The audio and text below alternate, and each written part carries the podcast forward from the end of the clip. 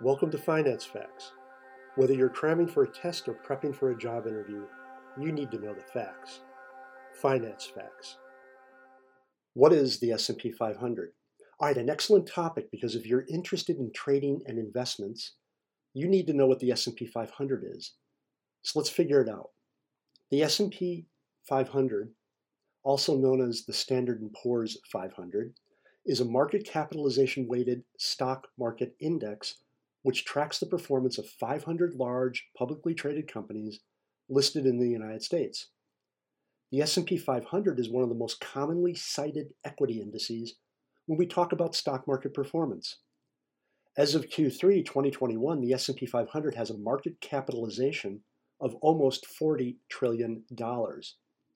Because it is a market capitalization weighted index, the 10 largest companies in the index have the largest weighting in the S&P 500. So changes in share prices of companies such as Apple or Microsoft will impact the S&P 500 much more than companies such as News Corp or Under Armour simply because the tech companies are worth so much more. While you can't invest directly in the S&P 500, you can purchase an index fund that tracks the performance of the S&P 500. Known as a passive investment, such attractors are attractive to investors with long time horizons. Finally, the S&P 500 is maintained by S&P Dow Jones indices who will periodically select or remove companies from the index. This is called rebalancing. Thanks for listening to Finance Facts. My name is Dave Coker.